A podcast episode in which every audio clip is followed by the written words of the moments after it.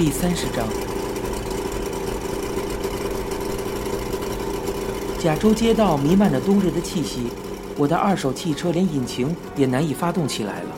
街上到处都为准备二十世纪最后一个圣诞节而装饰一新，五光十色。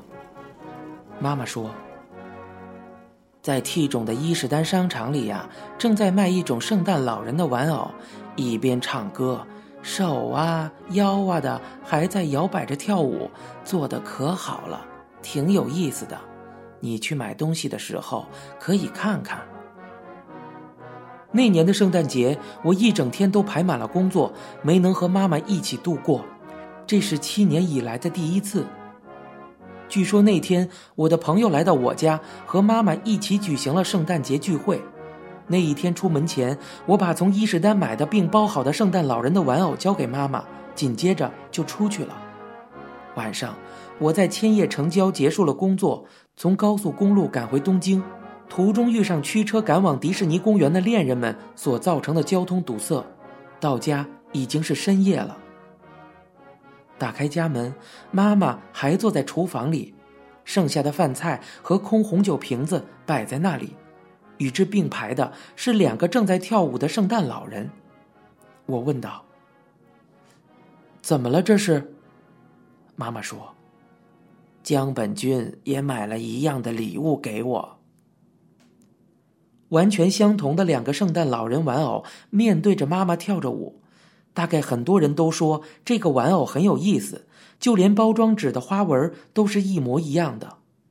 妈妈笑眯眯的，似乎痴迷的凝视着圣诞老人的舞蹈。这几个月里，妈妈好像瘦了许多。我说道：“怎么了？”又恶化了吗？妈妈说：“不怎么好，食物根本进不到里面，吃下去就吐出来，难受的要命啊。大概还是癌吧，癌细胞可能还是转移了。怎么可能呢？手术时已经都切除掉了，而且一直都去医院看的，不用担心。”哪有那么反复发作的癌症？妈妈说：“自己的身体自己最明白了。”我刚才说的话并非安慰，我确实是这么想的，而且我连听到“癌”这个字都觉得极为厌恶。妈妈说话的时候，嘴里有种药和胃里发出的味道。我说道：“您别总是说丧气话，等过了年再好好诊断一下嘛。”年末，由于我想在伦敦过年，所以去了英国。过年的时候却不在家，也是七年来的第一次。干青鱼子，煮糖豆，慢京泡菜。我瞥了一眼正穿着罩衫准备年饭的妈妈，关上了房门。尽管此次旅行早早就决定下来，我却不知为何有些恋恋不舍，没什么兴致。在前往成田机场的途中。我心情沉郁多次，虽然即将离开东京飞往伦敦，思绪却始终徘徊于 T 种的家。二十一世纪，二零零一年，人类并未做宇宙旅行，也没有超自然的现象出现。我在英国吃着除了难吃别无特点的煎鱼和土豆，妈妈在日本吃着香甜的年糕。虽然不能同时迎接二十一世纪的到来。我还是估摸着日本的新年来临之时，打个国际长途去问候一下。一如既往，我的朋友们聚集在那里，正欢欣鼓舞的庆祝着。喂，新年好，胃还好吗？啊，大体上还行。另外，今年又给我捎来了圆饼，我正吃着呢。那边很冷吧？别感冒什么的。嗯，马上回去。妈妈说的东京的方饼有种古怪的味道，于是我认识的九州出生的朋友每年都给妈妈从老家送来那里的圆饼。妈妈的肠胃本来消化不了饼的，但在大家的面前，他还是表现出一副无所谓的样子。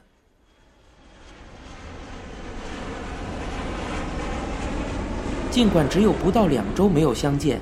妈妈的脸颊却明显比去年消瘦了。我问道：“最后，大夫是怎么说的呀？”妈妈说：“大夫说，在大医院里再查查看一下比较好，或者和中央医院的那个留学的医生再谈一下。您看，还是那个医生比较好吧？”妈妈说：“果然还是癌症吧？现在还不知道呢，您别胡思乱想的。”胃虽然有点不舒服，其他的地方不是好端端的，别担心了。妈妈因为做过多次除癌手术，变得有些神经质了，哪里一不舒服就理所当然的认为是癌症，或者是那一类的书看得过多，就久病成医了吧？会自己对照症状得出情非所愿的答案来。我觉得那只是妈妈自以为是的想法。但她仅仅为此也要去医院，说是一旦有什么情况，也想早些知道。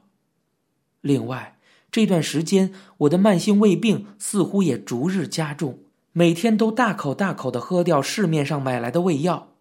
妈妈见此状况，反复的督促我，于是不得不到惯去的那家医务所去。想听从妈妈的话，去那家医务所也不是第一回了。之前腰痛的时候，被妈妈督促去过一回。无论什么样的病人，似乎都先要去诊断一下再说。正如妈妈所说，医生很耐心的询问病情，但并无医疗性的措施。开好药方，先服用一周，之后视情况再来复诊，仅此而已。医生说：“家母平时多蒙关照。”一句话将我和妈妈两个人紧密的联系起来。于是，医生一边回忆一边说道：“前些日子，你母亲在之前做过除癌手术的医院拿来的片子，我已经交给她了。”我问道：“那么，结果如何？”医生说：“嗯，我想上面已经写的很清楚了。”一边说着，他一边在桌子上的记事纸上画出胃的图片，圈住脐下的部分，并用斜线将它涂满。医生说：“你看，这个地方已经变得如此之大了。”这句话他说的风轻云淡，仿佛与己无关似的，表情也很淡薄，只是稍显吃惊。我怒火中烧。也许检查结果一弄清楚，便出具了介绍信。可是，在此之前，你还做了什么？就算阻止恶化、切除癌细胞之类的是外科专家的事情，可是你就连早些把握病情这样的事情都做不到吗？你难道只是一个陪老人喝茶的朋友吗？我不知道将怒火发泄到这个医生身上是否不合情理。不过，我更愤怒于其淡然之处的明快表情和此事与己无关的态度。妈妈是那么的信任你，就没有办法早些知道吗？何时开始有的？还有何时开始变大的？还有你何时才知道的？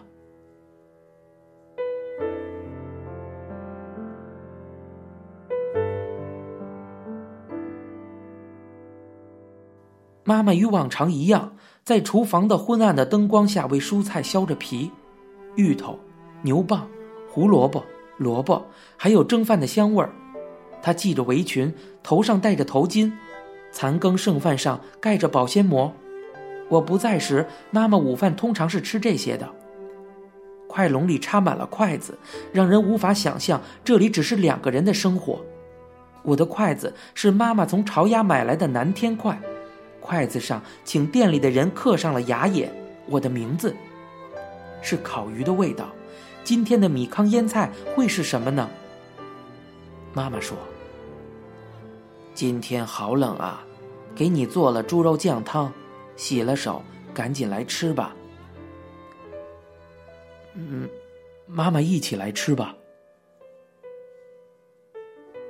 面包喝的水没有了，得让何塞去买。妈妈将自来水煮沸自己喝，但却一直给兔子喝矿泉水。我说道：“冬天要说还是猪肉酱汤好啊，真好喝。”妈妈说：“你念中学的时候，练完棒球回来后能喝掉三大碗呢。啊，我那么能吃呢？吃过饭不久，妈妈用毛巾围住肩膀，开始染头发。妈妈年轻时就已有白发，我也同样，早早就长出了白发。妈妈说：“住院以后头发就要全白了，还是趁现在染了好。”我说：“后面我给你弄吧。”将染发剂涂于毛刷，染在头发上，手够不到后脑位置的里侧，于是自儿时起就由我代劳。几天后，妈妈再一次住进了位于东京塔下的那家医院，发根的地方几乎已经全白了。妈妈说：“有认识的护士还算好啊。”我有事情要跟你讲。什么事？妈妈死了的话，不会死的。举行葬礼的时候，那时会把你和富士山的葡萄埋在一起。抽屉里有关于互助会的文件，完全不用麻烦你，一直在那里挂着名呢。你跟他们联系就可以了。妈妈好像一到东京就加入了什么互助会，从文件上看是选了费用最低的葬礼。每月三千元，已经存了几十个月之久。你不要那么担心了，不会死的。妈妈得的是癌症。你怎么知道的？不是的。医院出具的那封介绍信，我偷偷的打开看过了，我已经都知道了。果然还是癌。啊那我们再治就是了嘛？可能还是要做手术，不过像上一次那样再治就是了。我已经不想再做手术了。就算你这么说，也是不治不行的呀。哎，你也是，无论怎么说都不听，去医院好好做一回彻底检查吧。不是一个劲儿的说自己胃疼胃疼的，就因为生活太没规律，所以好好的看一看。嗯，我去，前几天不是才去了吗？那里的大夫很认真的吧？我回应道：“是吧？”妈妈说：“妈妈住院期间。”你要好好给面包喂食啊！嗯，我知道了。动物不会讲话，所以呀，你一定要多加看护才是。嗯，也要好好的给笼子打扫卫生。嗯，还有。您说什么？妈妈要是有什么事儿了，在书架上有个箱子，把它打开。我疑惑道：“什么箱子？”妈妈说：“现在别打开。”什么呀？那是？那是年底时别人送来的被套的空箱子，妈妈用胶带封住箱盖。使其不能被打开，礼签纸还封在其上，在礼签纸的边角上用黑笔这样写着：“请在妈妈死后打开。”地震，火星人入侵，地球末日。儿时的书本上详细刻画了理应感到恐惧的恐怖事件，面临绝望的命运，哀嚎不止，四处逃窜的人们。就算看了这些，我也丝毫没有丁点的恐惧的感觉。日本沉没，陨石雨，黎明永不来临的夜晚，倒不如说，我宁肯此类事件发生，学校也好，房屋也好，金钱也好，所有人都糟糕的一塌糊涂才好。我对这些不可知是否真实来临的恐怖，不曾感到任何恐惧。自小以来，最让我感到不安的事情，只是想象就足以让我把枕头压在耳朵上捂住双耳了。某时某刻，真切来到的事情，清清楚楚将要来临的恐怖，最让我感到恐惧的事情，我感到它携着现实的味道，真切的逼近而来。无论如何否认它，无论内心如何相信奇迹的存在，却仍可见。巨大的命运飓风从平原的那一侧缓步逼近而来，呼噜，呼噜，呼噜。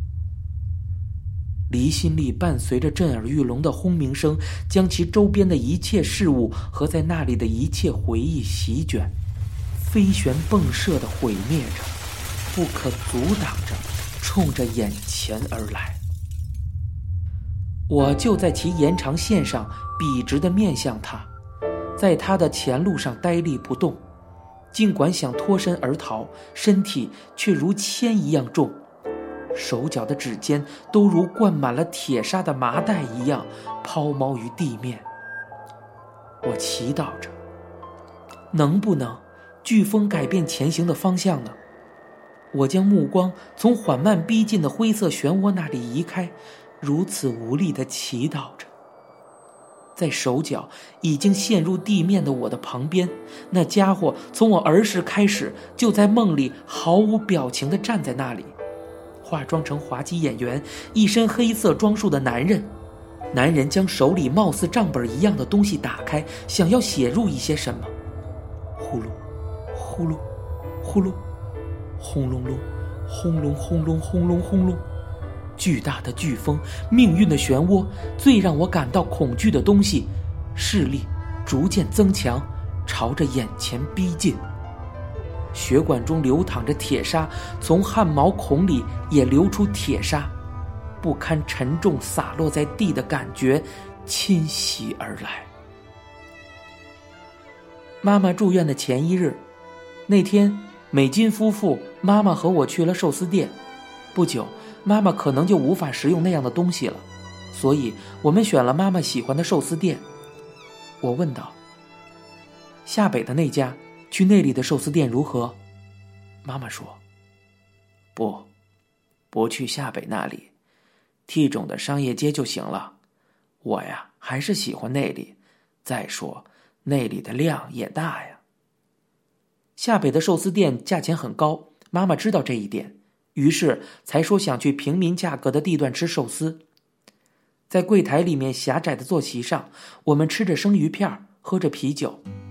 妈妈说：“这里呀，生鱼片呀，饭团呀，量都很大呢，切的这么厚，还哪里能赚得到钱呢？”坐席的角落里堆放着厨师们的私物和纸箱。坐在一旁的妈妈虽然惊叹于生鱼片的给量，但只吃了两三片，啤酒也几乎只抿了一口而已。来此之前，美金和妈妈在电话里商量了关于今后治疗的事情。美金察觉出妈妈与疾病抗争的斗志有所下降，所以她坐在妈妈的对面的席子上，始终鼓励着她。美金的丈夫阿泰也是一边闲谈着笑话，一边说着让妈妈努力的话。美金是野迪姨妈的女儿，身为长女的野迪姨妈极为疼爱妈妈。美金夫妇发自内心的为妈妈着想，让我不由得感慨：他们怎么能为别人的妈妈做这么多事情？至今为止，和妈妈也无数次到外面吃饭了。在祝峰还是个小学生的时候，镇上只有一家烤肉店，我总期待着到那里吃饭，两个人面对面坐着。烤架上烤好的肉几乎都被妈妈夹到我的小盘里。上了高中，在别府公寓开始一个人生活的时候，有时妈妈会来，带着我去鳗鱼店、西餐店，听着妈妈说着平时一定要好好吃饭的话语，吃过很多家店。妈妈总把自己吃的鳗鱼用筷子夹成两半，放进我的饭盒里。来到东京后，是我开车出去吃。两个人吃，或是很多人。拉面、广岛风味的烤饼、烧烤、中餐、天妇罗、寿司、烤串、卤煮、小酒馆、西餐店、牛排店。我们去那些有妈妈不怎么做的菜品的地方喝了咖啡回来。我们一起去过形形色色的地方吃饭。最后，是在坐席上堆满了纸箱的寿司店。妈妈几乎没有进食，啤酒也只是啜饮而已。这家店成了我与妈妈一起出去吃饭的最后一家店。